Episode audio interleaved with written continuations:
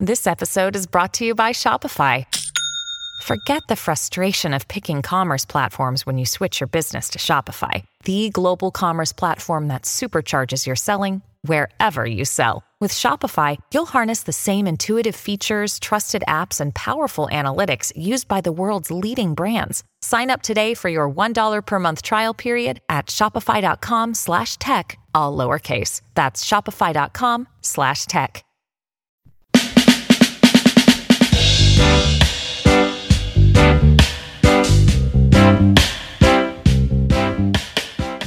Welcome to the Build Business Acumen podcast, where we deliver practical knowledge and powerful guidance. Here is your futuristic host, Nathaniel Schooler. I'm interviewing Daniel Yarmoluk today, and he is an IoT AI professional and an adjunct professor. Well, hey, Dan, it's really great to speak to you again. I'm quite excited actually because you and I share this love of automation and AI and, and data. Clearly, you know a lot more data, more about data than I do. And you know, you've been studying data science uh, from from what I what I understand, and I I just find it so exciting, like the world that we're living in, and and there's all this doom and gloom, you know, about us losing jobs and we're going to die, and you know, and all this kind of stuff. And it's like, well, actually, if we're if we're keeping an eye on what's really going on we should be able to stay ahead right? And and and, and stay upbeat and actually create really exciting jobs for people reduce the working hours because look we're all working too many hours yeah and and and and a lot of people are doing things they don't enjoy doing so what do you think about about that well i i do yeah i i think it's going to solve you know, for me, you know, one side of the equation is the the jobs, and uh, you know, as they it's the status quo today. But what's interesting to me is what solves problems can we solve tomorrow? I mean, a big one. I've had many people in my life affected by cancer, and you know, with these tools of mapping the genome or micro targeting certain kind of things, and having a better understanding or the idea of you know um, the computer being able to go through a database of millions of uh, tumors instead of a radiologist just think how how many photos a radiologist or tumor types he can kind of absorb. A thousand maybe which i think is probably way out of line. And understand the nuances versus a specific italian doctor nailing some certain thing and then you can leverage that information I think will provide us just much more exact, customized solutions for the masses. So I'm excited about the solutions, and I opt for that over uh, disruptions in certain segments of the market. You know, so I'm excited. I'm super excited to be participating in it and being an observer at this time in history. Yeah, yeah, me too. I mean, you know, you know as well as I do because you you you you come. So you've moved into a uh, actually industry, right? So you're you're focused on kind of automating tasks and things like this these days, or or because you have a background in, in data science and now you've moved into industry, right? Yeah. So my background was an MBA guy selling kind of data solutions for decades globally and then I I just had this interest and I kind of audited some classes in data science and then got my master's and now I teach in the graduate programs of software. So I'm a late I'm a late comer, but come from a different angle. So I think that that has value. Um, and yes, I'm in industrial kind of automation or predictive maintenance, predictive analytics, and you know looking at the sensors of of, of rotating equipment. And and if we look at all the data that's coming in all these different kinds of leading indicators and lagging indicators and weak indicators when you put them in that constellation you can get a predictive element so that we're getting more productivity out of a particular machine. So it is an industrial play um, but it's uh, it's interesting to break down specific processes and try to find automation steps in there. They're all micro steps and baby steps but when you add them all together starts becoming quite interesting. So there's a lot of hype right around all of this. Yeah, you know as well as I do. People are like saying they want AI for this and that and everything else, and it's like, well, has anything really changed since I sat in a meeting in 20? when was this 2014 2015 i was invited to sit with ibm around a round table with like the head of editor of wired and all these people and i was quite worried about the, the disruptions in jobs then yeah And then in 2015, Hitachi hired the robot uh, warehouse manager that, re- that, re- that increased productivity by like by 9% or 10% in 24 hours, right, of taking over managing humans. It wasn't like, oh, well, let's just get a bit of advice from a, a robot. It was like manage humans, is how they put it. So, but I don't think anything's really changed since then. Yeah. Uh, all right. There are a few more test cases. You've got Wimbledon, who who pioneered in 2015 the the AI using the database to create the real time updates of how fast the shot was and, and, and, you know, if it was the, the second fastest shot since the history of Wimbledon. So they based all these things on the databases that they had, right?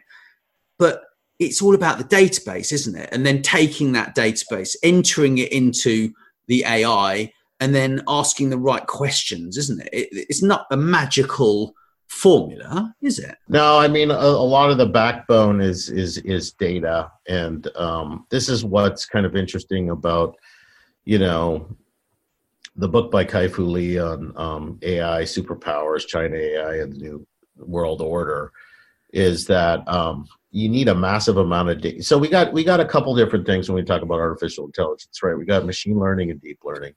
And deep Can I just stop you there? What's the difference? So deep learning or neural networks is supposed to emulate, you know, various kind of mimicking the uh, different kinds of neural networks in the brain and how it has certain levels, and that the, the the computer can emulate the kind of different filtering mechanisms and interpret things. Um, and machine learning can be rules based and a little bit more technical in, in, in, doing things like classification, spam or not spam. Never sent an email to this person. It looks suspicious, therefore it's spam. So I think there is some ways that AI and machine learning in terms of classification um, is, you know, which is a very defined set of variables and parameters, and then being able to decipher is it A or B. So a classification mechanism, and it can be kind of complicated. And I can give you an example where um, I have a contact and friend, and uh, one of the biggest patent attorneys in the world has created a paralegal process that he has automated. So, uh, in intellectual property, there's all this queuing up of documents called, so they call that docketing. And this goes through either American, EU, or Asian regulatory bodies where you know you file a patent and then you have so many days to or months to file it back. And these are hundreds or about thousands of, of very specific documents and thresholds to get your uh, you know your patent application accepted and this all these gates well pretty uh, sophisticated educated paralegals were doing this for years but the accuracy becomes difficult. It's a very mundane task right? You got to have a specialized skill. At the same time it's very boring. So it, it seems to be a recipe for disaster or you have the most librarian type mind. And when you're doing that en masse as the number three this person i was referencing is the number three patent attorney globally. You know he was a machine and he had to he looked at like how do i if the people aren't paying for these paralegal kind of functions how do i automate this so first we went through that he went through that period of indian offshoring and using indian talents but the accuracy and indian labor rates were going up such that you know um, it, the turnover was high so we couldn't train them fast enough as well as human accuracy issues so he automated baby steps, baby steps, baby steps, and then it went, you know, longer and longer and longer to be an entire docketing solution. So all that docketing paralegal work, and if there's exceptions to that, all the variables don't work, it, it spits it out, and then the paralegal looks at it. So accuracy, accuracy, speed, and more importantly, the lawyer can work on more strategic issues. Should we be filing this patent? How does this patent look in the constellation of Asian AI patents out there, as an example? So I always see this as a great thing, um, but it will change kind of the. Um, you know the the where people are working there is going to be a disruption in labor but like the question that you and I have is like where where do we focus our efforts and where do we educate our kids? Very much so, very much so. I mean, I think that the most important thing, far as I'm concerned, is just making them adaptable. They need to learn how to adapt and pivot very fast, and they need to learn and be continual learners. As soon as they finish university, jump into a job and they think they know everything. And a lot of people find that actually they don't know anything at all and that that yeah. that's when you begin learning is when you realize that you know nothing right i mean i forget the wise man that yeah. said that but that's my that's my philosophy that's why i launched this podcast because i get to talk to amazing people like you I'm trying to keep up with the amazing people. I mean, so I think it begs the question: what you know, what are our best human elements? And I think it's the what questions to ask, right? I mean, the computer can do the heavy lifting and gronking of databases, but that doesn't mean the question that you're asking is the right question or it's a meaningful question or problem to solve. So, I mean, you're right. I think the human has to be adaptable, has to be open to different approaches and the thing that's interesting, it's not really just about AI, right? It's about all these different technologies accelerating at the same time. And as Peter Diamandis calls exponential technologies, they're converging. And they often look kind of deceptive. They look Snapchatish. They look like young, demographic, and cutesy.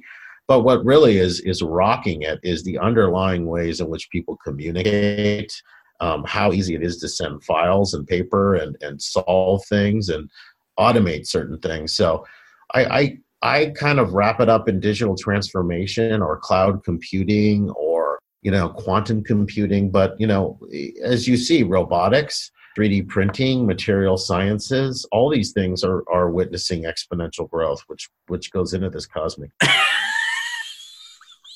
I've just held up my. I'm sorry, I, I, hate to do that, but my friend Eric, yeah, he's really into his tech, okay. 3D printer, and and one day he gave me like he he printed like this this this wanger, yeah, and I was like, no way, man, you've just given me a 3D printed knob, yeah, you know, yeah. and I was just, and then. Or to our yanks in the audience, that's a 3D printed middle finger. Yeah, yeah. This is a, this is not a knob. I would I I put that in my drawer.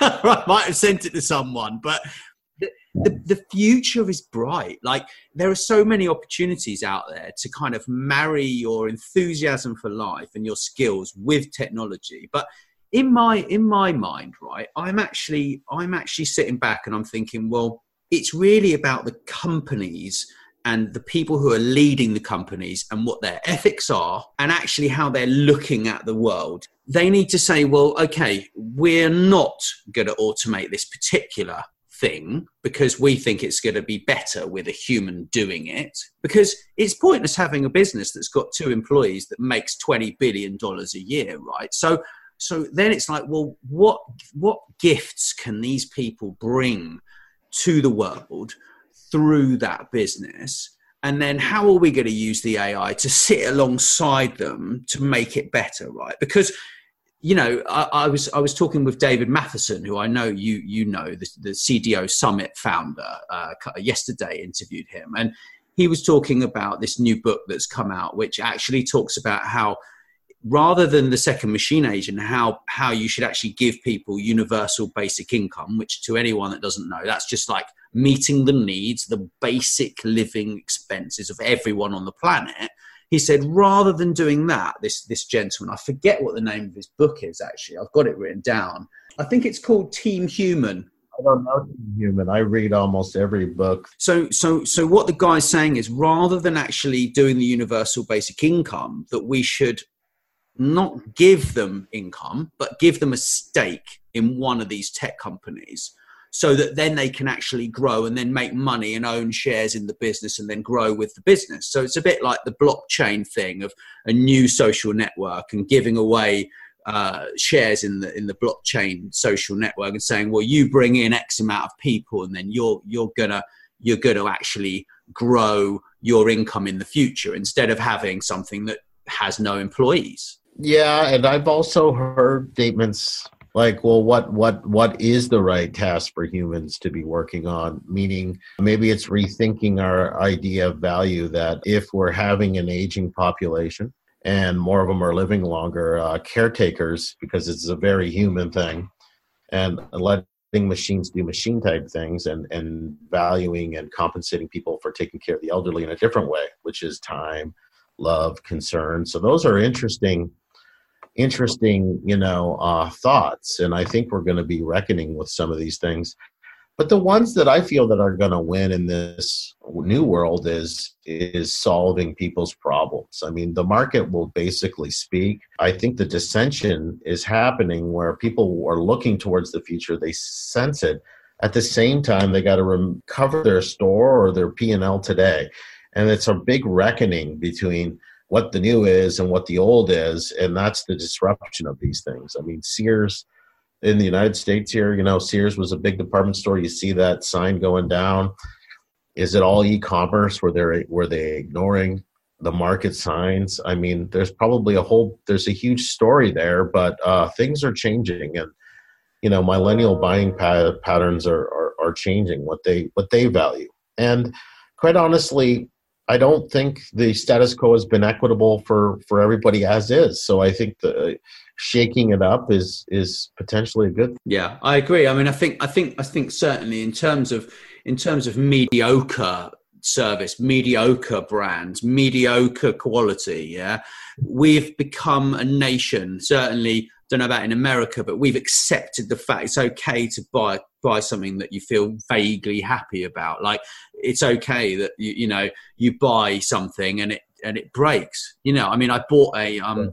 I bought like a, a tripod, right? It was actually for my for my camera, and it broke within a week. I found one in a charity shop for the same price. Yeah, it's like ten times the original price. Yeah, it was like you know a 95 pound tripod right i've still got it i you know i could hit someone over the head with it and it would still be all right in 15 years and it's like i think actually that we're going to become better at looking after the high quality products. I mean, I looked at um, a video from one of my one of my friends the other day. They'd been in Grenada and, and seen a distillery that, that's in Grenada, right? Because I mentioned my godfather's invested in a in a new distillery out there, so.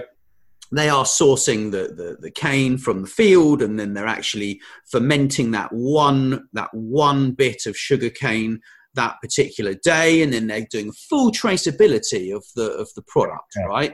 All the way through to you know temperature controlled storage and then you know all all the way through right to the shelf it will be i would think.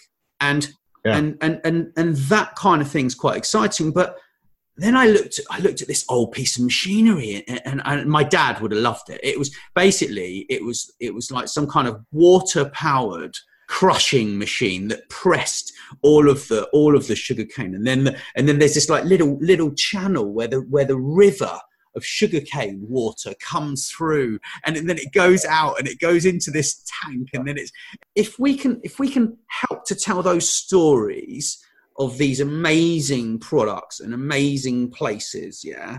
And uh, it's all quite exciting i think. The future is very exciting I, I think the big boys are waking out because they're they're they're you know these things like supply chain and, and understanding where our ingredients come from food. You know if you had that blockchain traceability i know they're starting to do it in walmart where we can understand that that indeed comes from that farm. I mean that's what we're willing to pay extra for um, for those things so i think it's it's democratizing but it's at the same time it's shaking up what we thought was normal there is no new normal and when we talk about being accepting of change and being comfortable with ambiguity, I've heard is the statement, you know, comfortable with not knowing. I think of it as a special forces team, how they got to take all this inputs and react. And I think that's how we have to start thinking about things. And I, you know, as, as a father of a 15 year old daughter, I often wonder how this 1950s post World War II infrastructure factory of education is servicing them for the future. I just, especially when you're talking like hardcore math and science. I'm a STEM guy, I'm a computer guy, believe me. But you know, I don't know if the algorithm does that. If it if it if it's justified, it, it like they should be applying it, not like learning over and over again for the test You know, so I, I'm nervous about it. As we debate in the West of what's going on, I mean, China's rising. China's hungry.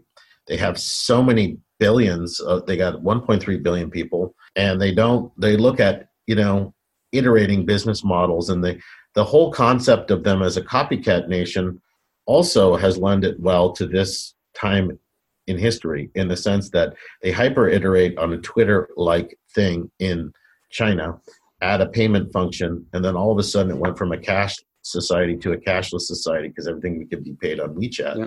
And mind you, they have no regulatory issues with the data because they're trying to get it ahead with governmental support. So you're like, wow, you know, all that engineering talent, the government's investing trillions of dollars as well as opening it up and the data is free as we're debating and wrestling with regulatory issues. But that's also okay, right? Like we we can't assume that we own the world either. You know, there's a there's a balance of participation in democratized communication. So it's just going to be a very interesting time, and I think we'll solve very complex problems. But you know, there will be a shakeup in the distribution of income, no doubt. Oh, very much so. But I think, I think, I mean, I was thinking about it, uh, you know, I've been thinking about it for years since I sat around that round table with IBM and listened to the editor of Wired and a few sort of top, top people and I, that was in 2015 i think. The fact is is that there there is a lot of hype. There are going to be a lot of people who are out of work but at the end of the day those people would potentially be out of work anyway because they're not they're not learning new skills. They're not interested in in, in furthering their education yeah? And that's that's a that's a big big problem. Yeah. And and yeah. you know i mean data is an analysis of it and using ai is in everything. It underpins everything. Internet of things security every everything right? Like if you if you think like the amount of the amount of cdos which if people don't know what that means it's a chief data officer or a chief digital officer one or the other it doesn't doesn't actually matter too much because they're actually almost merged those two those two things or at least they should they should have merged and a lot of those have been promoted to the CEO now because they've actually done such a great job as the, as the CDO that they were like, well, this guy's done so much, we're going to promote him to the CEO, you know? Yeah. And yeah, it is definitely it's definitely changing, and I, I find it uh, incredibly exciting. You know, so there is a lot of hype. I think we're digitizing, you know, small portions of problems and how do you apply them. And I, I talked to an interesting guy from uh, uh, Deloitte's analytics team, and he said that a lot of CEOs are asking him from AI, and he says, "Well, what do you want to do?" And he said, "Well, automate." And automate suggests, you know, cutting costs, cutting humans or cutting processes and cutting costs. And he goes, "Yeah, but realize for the next couple of years, you got to maintain your current staff." add another staff to add the machine learning models, and then that has to be tweaked and maintained. So that that is a net addition of jobs in the short and medium term as they try to get to automate. So this kind of redistribution of of job tasks and jobs, I mean, is is is to be questioned. And I, I, I think you're right. There's there's opportunity to get educated. And now speaking of disruption or digital infrastructures, I mean there's so many certifications you can get online. It begs the question do you need a computer science degree if you got all these certifications from all these agencies? So, so it's all shaken up. And again, what's the value? Should I drive two hours after work or should I take a class online for one one hundredth of the price? Yeah, yeah. From take a machine learning course from Andrew Ng. Yeah from Stanford and he founded Coursera and he's or I can do it for 4000 down the street. Right.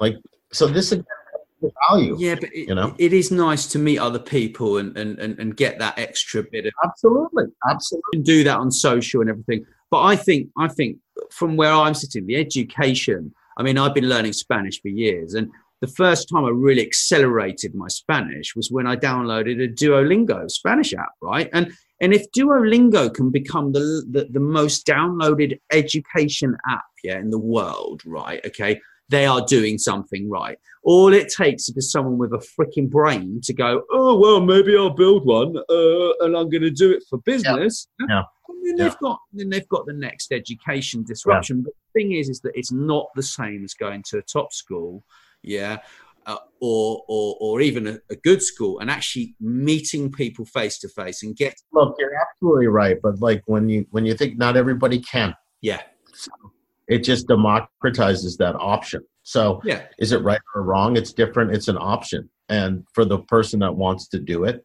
and has the gumption to do it, they can they they can learn something. Whether it's as good, I, I I am not a you know even though I teach part time, I'm not I'm not into educational theory. I don't know all that stuff, but you know um, I'm just looking at the options to access the information. Yeah. And then that, that is pretty interesting. I mean, I also heard people, there was a really, really interesting TED talk about this gentleman was an educator in, in like rural India. And he, his, his office butted up against an Indian slum and he put a computer terminal in the wall. Poor children in India would go up to the terminal and they learned how to speak in English and program. And they kind of like with nothing, just a terminal sticking out. So that that tells you with the people that have the uh, ambition to learn what they can learn and they they replicated the experiment through india at bus stops. So then the question becomes we can scale up cell phones but we can't scale up humans that are educated to go in uh, all parts of rural india.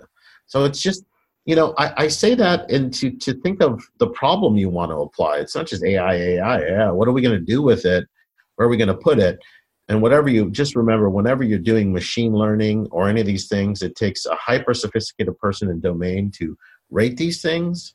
And, and so you got a complex computer problem, you got a complex domain problem, and then you have a complex execution problem. So all those things are going to have to be in place to maybe have a shot. So yeah. we're going to see so many pilots and failed experiments that this is kind of like a revolution the futurists that I read say that you know 50% of the Fortune 500 are going to be out of business in the next yeah. seven to 10 years. Yeah, yeah, I think they probably will. You know, there's so much hype and so much, and they're so slow. A lot of these companies and so slow, so slow. I mean, my my buddies, as as well as you and the people you interview, are telling me they're on internal conference calls for seven hours a day in this large, globally matrixed organization and then you're going to have some small digital company as slack and uber that just just pierces right through it yeah because they're slow and um, so then this gets into where i think the battlefront is nate where i really think the battle is is this whole cloud agile development sandbox where whether that be aws ibm azure people are being able to develop things in the cloud in a risk-free yep. cheap way yep. that's available to all and experiment and the more you get up to bat, the more you're uncomfortable trying new things. You know, some experiments will succeed. So I don't think the battle is in AI. I, I, I personally think the trench warfare, the, the, the forefront of the warfare, is people doing experiments in the cloud with this cloud agile development, you know, microservice world. That's where I yeah firmly believe like the first inning, first round, whatever you want to call it, is that's where it's at. Yeah, because they already have loads of the infrastructure already built. They've got they've got a lot of the data built. They've got a lot of the questions and answers built. They've got they got loads of stuff built. And you can do it in 200 languages. It's going to translate it for you just like that right? I know. Uh, it's guys that are talking across the pond i mean and that are well traveled. I mean just the idea of that whole google earbuds we saw six months ago and translating i mean this is this is just that's a marvelous thing now that you, if, if we can think of a world where Nate, we're in China and communicating independently with people through, I don't care, phones, apps, you know, and just communicating in a human way. I mean, that just seems super exciting to me. Yeah, and me. Well, look, I'm going to leave you to it because I've got to jump on another podcast. Dan, it, thank you so much. Thanks so much for listening.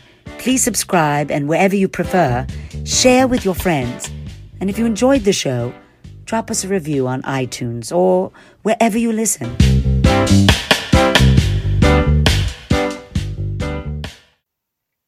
This podcast is a part of the C Suite Radio Network. For more top business podcasts, visit c-suiteradio.com.